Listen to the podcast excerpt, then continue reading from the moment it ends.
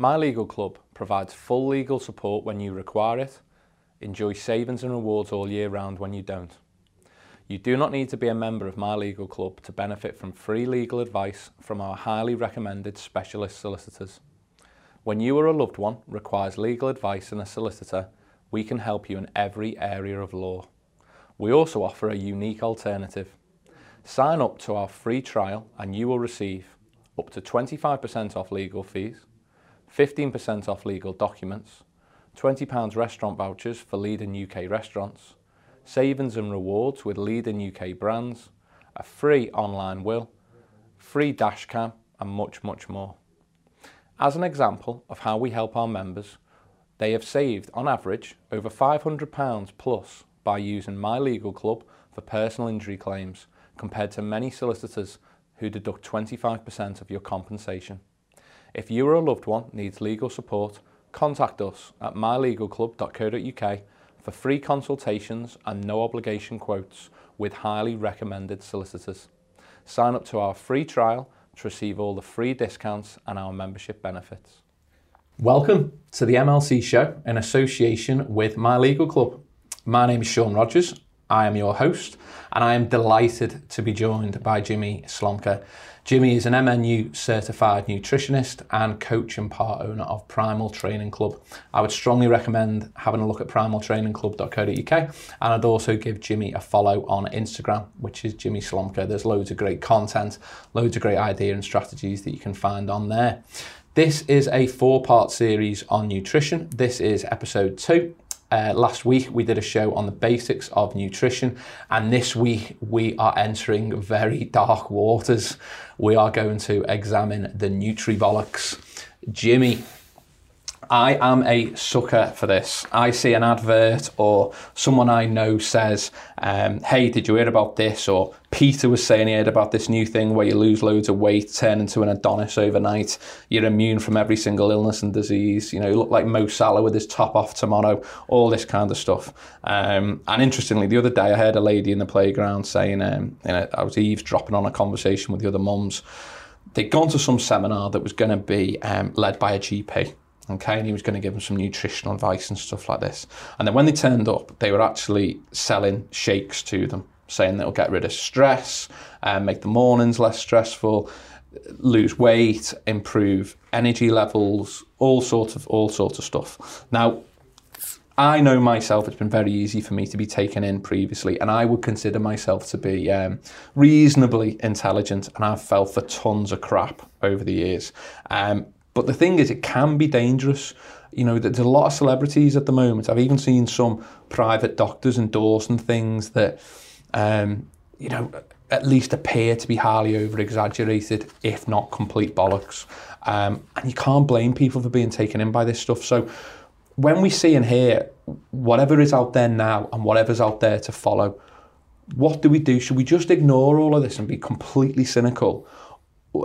Do we research it further? What's your advice for whenever any of these things come out? What should people be doing? Well, I think there's a saying out there which is something like, um, if it's too good to be true, it usually is. And that's kind of how it works with nutrition and supplements and any new fad that comes out on the market. Um, but I think it's also important to clarify what you mean by Nutri-Bollocks, because a lot of people won't understand that. So it's pseudoscience, and basically pseudoscience is a series of statements or beliefs or practices that are claimed to be scientific and factual, but they actually are incompatible with the scientific method. So when held to account, they just don't stand up. And there's many things out there that can be labelled in that category. So is that like, I don't know, is that like all the stories you hear of tobacco companies sponsoring sort of um, research studies and stuff in like the fifties and the sixties about smoking so that people would carry on smoking? Well, do you know, I actually don't know anything about that, to be honest. But what I would say is that science does move on. So at some point, um, you, you normally need around ten years worth of data um, for something to be more conclusive, but science guides us anyway. It's not absolute. So I'm, I'm actually unsure about that. Okay, so what would be your top Nutri-Bollocks myths that we can burst today? What are people talking about and potentially doing or hearing on the market that people are taking to be a truth, which as far as you're concerned is is scientifically bollocks? Yeah, I mean... Sorry about all the swearing, by the way, but the show's called Nutri-Bollocks. Well, you know, crack on, mate. Um, at the end of the day, like, detoxing is a complete myth. Um, you know, these companies that are out there selling detox diet or juice cleanses or, you know, whatever category or label they want to give them, it's absolute, you know, bollocks. So are you telling me that you can't go out at the weekend and put all sorts in shit and hammer a forty-eight hour bender, and putting some lemon in a drink on a Monday morning is not going to sort you I right think, out? Because I, I see you, everyone I doing that. I think you've probably hit the nail on the head there, and I think you could probably throw apple cider vinegar into that uh, into that uh, category as well, because um, it's going to do fuck all for your health. um, it, so basically, like, you know, detoxing claims to facilitate toxin elimination. Um, But actually, these companies can never tell you what toxins they're trying to detoxify you from. And at the end of the day, if you're a healthy person, which most people are, they you will have a fully functioning liver and kidneys, which will do all the toxin elimination you need uh, without having to ever worry about um, a detox diet or a juice cleanse. Um, so yeah, the other one actually out there, and and there seems to be companies popping up all the time, uh, alkaline water. Um, again, alkaline water is a complete myth. Um, the premise is, is that you can change the pH of your blood and go more alkaline. I won't, won't, is, yeah, I won't name I won't name them because, again, I don't want to be sued, but th- there is someone that I would actually be a massive fan of from a distance. Um, and I've seen a couple of shows and a couple of things where they are pushing this massively. They have shares um, and an involvement in a product that sells this kind of stuff. Mm. And they are saying things like people have, and I don't know whether you can comment on this, they're saying things like people who have had cancer, people who are in a really, really poor um, state mentally as well, um, people who are suffering all sorts of illness and disease, that they've been able to move to these alkaline supplement type things that lowers their pH, and that kind of, it stops acid growing tumours and, and doing all these kind of things, and that basically moving to this is massive for your health, both from a prevention and, and well, a cure. I'm, I'm not an expert in cancer, but what I do know is that um, pH can- levels and then- cancer creates its own environment. It's not to do with the food and drink that you're eating. So it would be separate to that. So if your pH is tightly controlled by your body between like seven point three five and seven point four five, if it strays outside of that range, you're going to be hospitalized almost immediately. So it's virtually, you cannot change the pH of your blood. Okay, it's impossible. You can change the pH of your urine and your saliva, which is why people are stupidly licking sticks and weeing on sticks to ch- see what, what the pH of their urine is. But, you know, crack on if that's the kind of life you want to lead. Yeah, um, what? Because I've heard something about fish, like some people who eat like loads of fish and stuff like that, they've been panicking about, um, I don't know whether it's pH or mercury levels or both, but... Um, yeah, I'm not sure about pH, but I think um, if you were consuming like excess amounts of tuna and swordfish, then there is a small risk of mercury toxicity, but like very small. It's not something to worry about, particularly living in the U K. What about... I, yeah, I was watching, um, I can't believe I did because it's it's it's pretty rubbish now and you should always avoid it, but I stumbled across an episode of Question Time and I felt really, really sorry for this guy. This this audience member basically said that he was um, he was very, very ill um, and, you know, utmost sympathy for him, and he made a point of blaming a particular brand who offered a diet fizzy drink, okay? And he was adamant that that was the cause. Um, and when you Google it, you can see plenty out there that people say that having some of these diet fizzy drinks in the main, um, you'll see a lot of people saying that they think that contributes to um, cancer and, and illnesses and things like this. What, what you just what you? I'm interested in what your opinion on that. So I'm guessing that you're talking about aspartame, um, which is be which would be the sweetener in these fizzy drinks. Um, there's actually been thousands, thousands of studies on aspartame. It, it's completely safe for human consumption. So when you look at like there's a lot something of, like, like a lot of people additive, like yourself, aren't there? There are a lot of people who will go move to a diet. Well, like if you whatever because of the calories. Let, let's say you were consuming, I don't know, four or five cans of high sugar diet Co- fizzy pop, Coca-Cola. Let's say yeah. right, Coca-Cola yeah. a week. Okay, you could create a calorie deficit just by switching that Coke to Diet Coke. Yeah, so totally. Immediately you've yeah. gone to zero calories from those drinks. Yeah. That's the if that was the only swap that you did, which is a non-tracking method, you could improve your health because you're going to get weight loss um, and you're consuming less added sugars. um, but you're also consuming less calories. But actually aspartame, so with any additive or, or um, chemical, if you want to call it, in the food supply, um, it's rigorously tested. So we're talking about like the amounts that you get in your diet would be like one part per billionth. We're not talking about something that's actually at a toxic level. It's completely safe for your consumption repeatedly. So in one sitting, if you were go if you wanted to get sort of toxic from aspartame, you probably have to consume something like, I don't know, fifty or sixty cans of Diet Coke in one sitting. Is that all? Okay.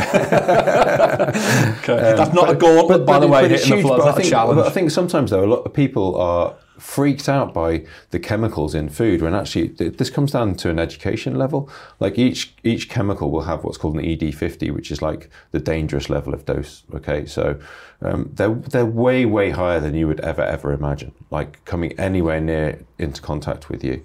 Um, and there was actually some really interesting research in Denmark, because um, what they were suggesting was, is they were trying to look at like the hazard risk of of chemicals, pesticides, herbicides that build up in the food supply. And what they came to the conclusion was, is that your exposure to these things would be the same as having one glass of red wine every seven years. Wow. So basically, don't worry about it. It's fine. I don't want to even envisage my life with, with lots one of glass like, of wine in seven years. Lots of additives is that they're generally associated with some poor quality foods. That's the only only consideration you should be making. But yeah, so, you know, let's face it, you know, we'll do a ten-pint session every now and again, won't we? And we'll add to the government's binge drinking statistics, but we care more about, you know, what might be in, like, I don't know, a slice of beef or something. You know what I mean? It just, yeah. just doesn't add up, does it? The big one I want to get your opinion on. Um, this made, I reckon, this made every office do a bit of talking. Um, even in households, people have talked about this. So you talked a little bit there about, you know, pH, alkaline and, and everything, but Game Changers. So for those who don't know,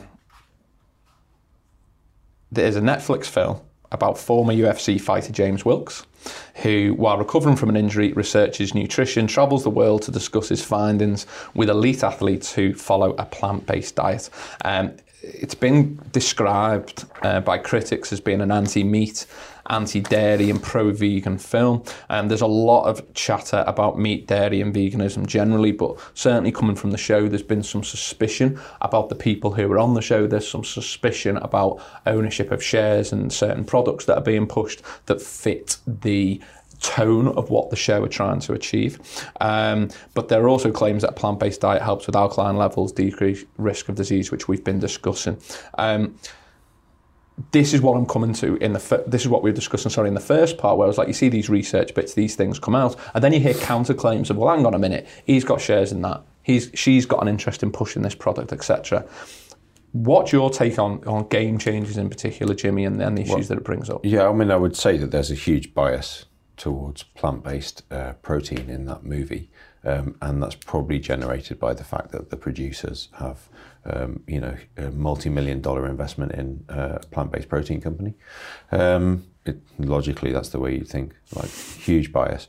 But I mean, you know, like, there's nothing wrong with consuming plant-based proteins. Um, and you can be an extremely healthy vegan and you can be an extremely unhealthy vegan. Likewise, you could be an extremely healthy omnivore and a, a very unhealthy omnivore. Um, so, but coming down to actual quality of protein, I mean, animal protein generally would be considered to be a higher quality protein due to its content.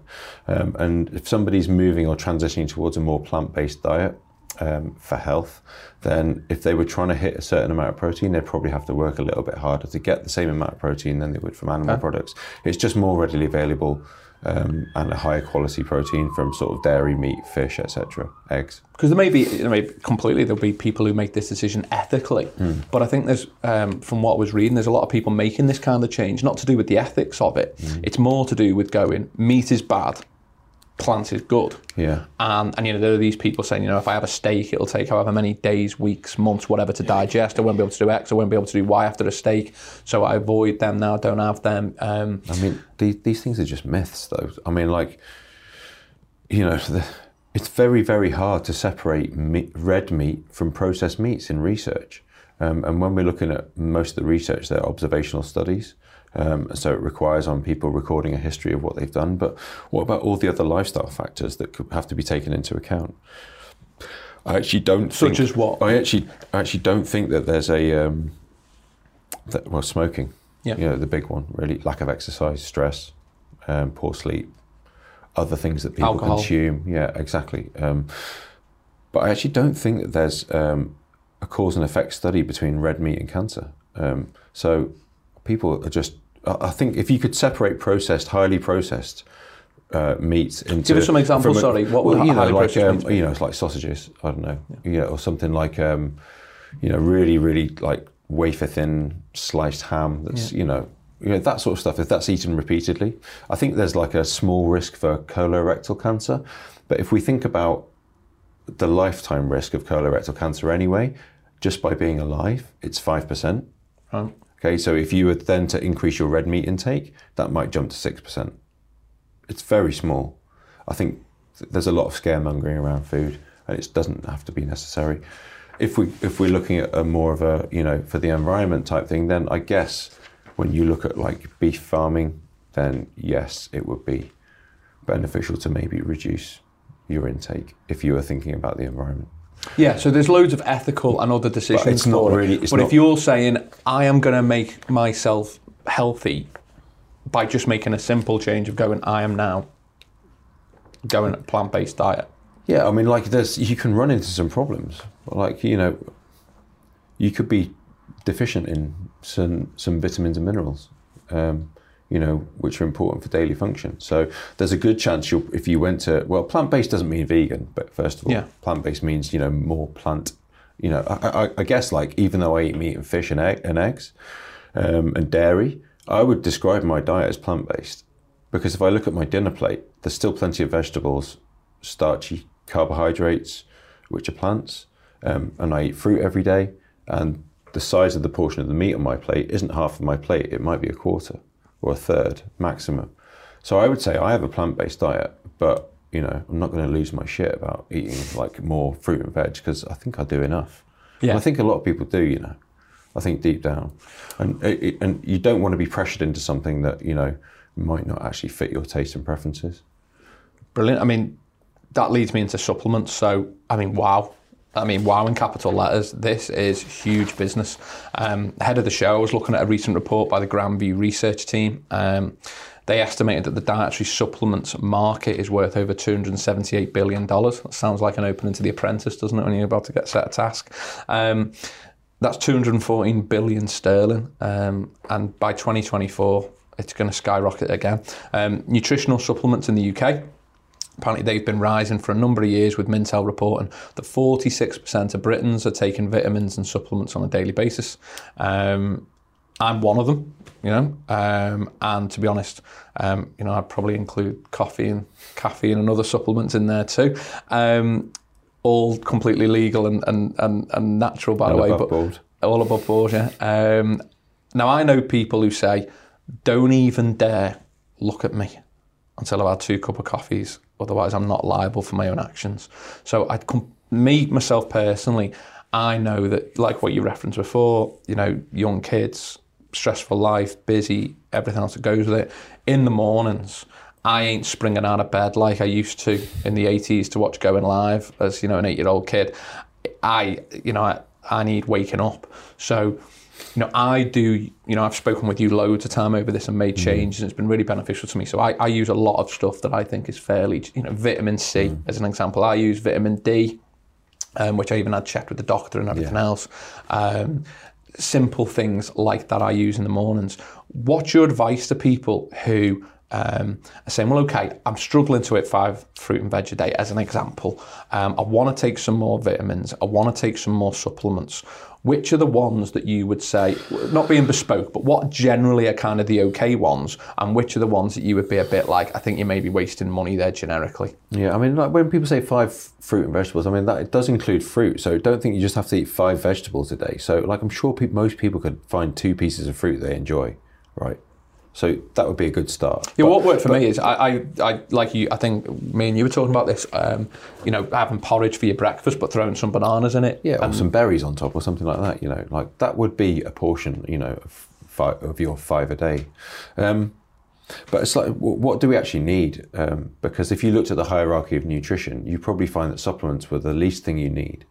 It's supplementary to your nutrition. So once the basics are nailed, so you've got your macronutrients, your micronutrients, total calorie intake, supplements are really like at the very top of like, do we actually even need them? Um, and like you say, I would get tested possibly, um, certainly for something like vitamin D. Vitamin C you should be able to get from your diet. Um, I wouldn't necessarily be supplementing with that.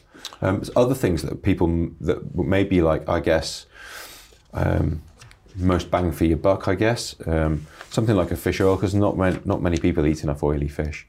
And there are loads of health benefits to eating omega threes. So would that so, be like cod liver oil? Or? Well, yeah, an omega three, yeah, something like that, an omega three supplement. Um, and then beyond that, there's not a huge amount that you really need unless you're tested. So um, you can get the majority from your diet if you're eating a well-balanced diet. Um, so maybe on top of that, I'd throw in some protein powder as a supplement. Yeah. So there's no real sort of magic supplement or magic pill. Not, You're talking not, about the real basics here, yeah. unless you've been tested and your doctor says, I yeah, don't know, exactly. you might have an iron deficiency or yeah, exactly. something. Yeah, yeah, yeah. I mean, that's that's the route I would go down. Um, and most G Ps will test you for, you know, I mean, there there is a big issue with vitamin D deficiency um, in the U K, um, if you think about it. And we talked about work in a previous episode. So get up in the morning, get in your car, drive to work, spend all day without any sunlight, go home. I mean, especially through the winter months, um, you're probably going to be taking a dip in your vitamin D. So it's probably worth supplementing through the winter months. I'm a massive believer in modelling and shortcutting for, well, certainly for achievements anyway. Um, you know, if there's a shortcut, why wouldn't you take it? But uh, you could argue when it comes to nutrition and, and, and eating and, and living that that could be dangerous. I mean, there's a lot of nonsense spoken. Uh, and obviously things are subjective to you as an individual. What works for one person might not work for another. Um, so I feel like sometimes you're tiptoeing almost through like a field of, I don't know, broken glass. Um, what would, let's say you're um, suffering from inflammation, um, bad back, joint pain, I B S, things like that. I see a lot of promoted adverts for stuff at the moment saying that they can cure and solve some of these kind of things. Um, if people, are, you know, you're not a G P or anything like that, mm. but I'm just saying, generally speaking, what should people do if they're listening to this going, well, I, you know, I think I can take this pill that will get rid of my inflammation as an example, or if I'm suffering with I B S, I do this. Is your advice, you just go to your doctor? Is there, a, do you just believe what you see online and try things? What would your advice be? I would say it's outside of my scope of practice. Talk about covering my ass there. So get off the fence and what would you do? So basically, but, but seriously, things like gut health are still an emerging area. So that's why it's so complicated. You know, um, there could be like a multitude of reasons why somebody has irritable bowel syndrome. Um, and they're generally, if you go through your G P, there will be certain procedures and protocols to work through. And maybe you'll end up with following something like a low FODMAP diet um, as part of the interventions. Um, so there are things that you would follow. I would definitely go down the evidence-based route. So, yeah. so not following things into, online. Exactly. Yeah. Anything that falls into that pseudoscience bracket of not really being, you know, held up to account by science, I should probably reject that outright.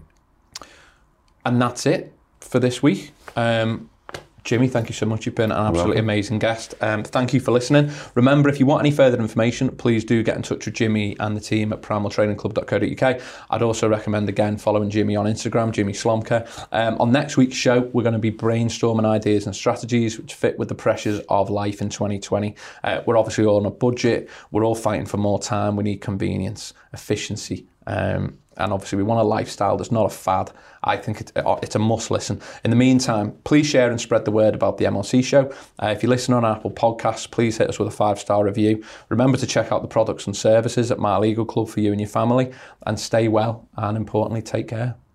The Business Services Club is a unique business-to-business brokerage. When you need a service for your business or you want to compare your existing business, get in touch for free and no obligation quotes. We have created a specialist panel of commercial partners to support your every business need.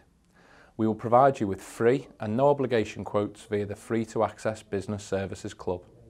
As an example, you may need E L, P L or professional indemnity insurance quotes, forensic accountants, self-employed bookkeeping, funding, working capital, interest-only lending with no personal guarantees, employment and H R support, web development, training, legal advice, or even online marketing.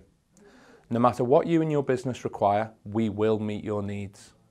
Free up precious time researching and analysing new or existing outsourced partners via our one-stop business solution. See how we can help you and your business via business services club dot co dot U K.